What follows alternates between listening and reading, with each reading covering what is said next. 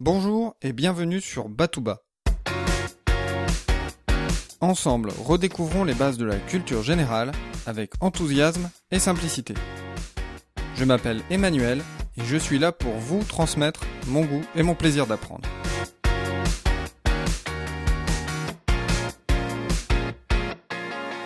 Quand on rentre dans un musée sur l'Antiquité grecque et romaine, on s'attend à voir une chose.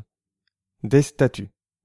Mais il est plus compliqué de savoir ce qu'elles représentent, ce qu'elles veulent dire. Dans cet épisode de Batouba, nous allons voir à travers les statues de l'empereur Auguste que ces statues avaient souvent un sens bien précis. Tout d'abord un peu d'histoire. En mars 44 avant Jésus-Christ, César se fait assassiner au Sénat par un groupe de conjurés qui lui portent 23 coups de poignard. Suite à cet assassinat, le pouvoir est confié à trois hommes, Lépide, Marc-Antoine et Octave, le fils adoptif de César. C'est ce que l'on appelle le second triumvirat. Marc-Antoine et Octave sont bien décidés à venger César, et vont réussir à vaincre ces assassins en moins 42 lors de la bataille de Philippe.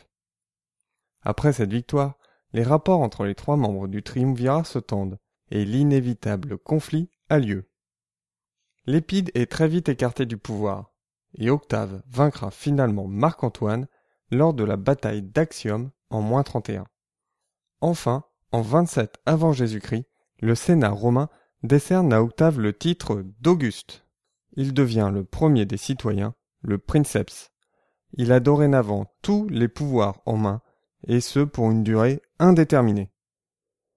La République romaine n'est plus qu'une république de façade nous entrons dans ce que les historiens appellent l'Empire romain. Venons-en aux statues.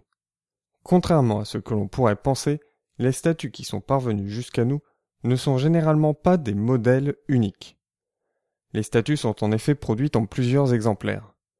L'original est validé par le pouvoir central, puis copié pour être diffusé dans tout l'Empire. L'image véhiculée dans l'Empire est donc très contrôlée. On se sert de l'art comme d'un outil de propagande. Prenons un exemple. La statue d'Auguste la plus connue est la statue de Prima Porta. On y voit Auguste portant une cuirasse, l'air déterminé.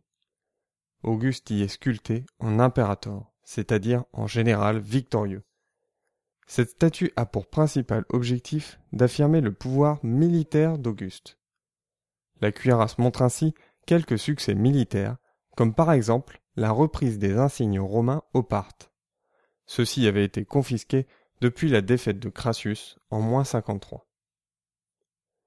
Sur la cuirasse, on voit aussi une corne d'abondance, symbole de la prospérité retrouvée qu'a permis le règne d'Auguste. C'est la fin d'une période de guerre civile et le début de la paix romaine, la Pax Romana. Avec le retour de la paix, Auguste prône un rétablissement des valeurs et des vertus malmené durant la fin de la République. D'ailleurs, Auguste n'a pas qu'un pouvoir militaire et politique, il a aussi un pouvoir religieux, qui se confirme lorsqu'il devient en moins 12 Pontifex Maximus, le plus haut représentant de la religion. La statue de l'Abicana montre Auguste dans cette fonction. Il est habillé d'une toge et sa tête est couverte. Sur cette statue, Auguste met en scène la valeur pietas, que l'on pourrait traduire par la dévotion ou le devoir au Dieu et à la famille. Progressivement, Auguste va quitter le monde des hommes pour rejoindre celui des dieux. Un bon exemple est la statue colossale du théâtre d'Arles. Cette statue mesure plus de trois mètres de haut et présente Auguste torse nu. La nudité est un privilège normalement réservé aux dieux. Probablement placée en hauteur, cette statue symbolise Auguste veillant sur une société bien organisée. Mais la propagande d'Auguste ne s'arrête pas aux statues. Évidemment, des pièces de monnaie sont frappées à son effigie. Mais plus inhabituel, à la fin de sa vie, Auguste va rédiger un testament politique qui détaillera ses principaux accomplissements. Ce testament s'appelle le Res Gestae Divi Augusti, les hauts faits du divin Auguste. Ce testament était destiné à être affiché dans son mausolée et diffusée dans tout l'Empire. Si vous avez l'occasion d'aller au Grand Palais à Paris avant le 13 juillet 2014, je vous conseille l'exposition Moi, Auguste, empereur de Rome. Sinon, vous pouvez rejoindre le cours gratuit proposé par les MOOC de France TV Éducation.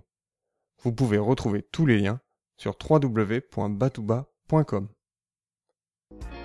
Je vous dis à dimanche prochain pour un nouvel épisode de Batouba. D'ici là, restez enthousiastes, prenez soin de vous et de ceux qui vous entourent.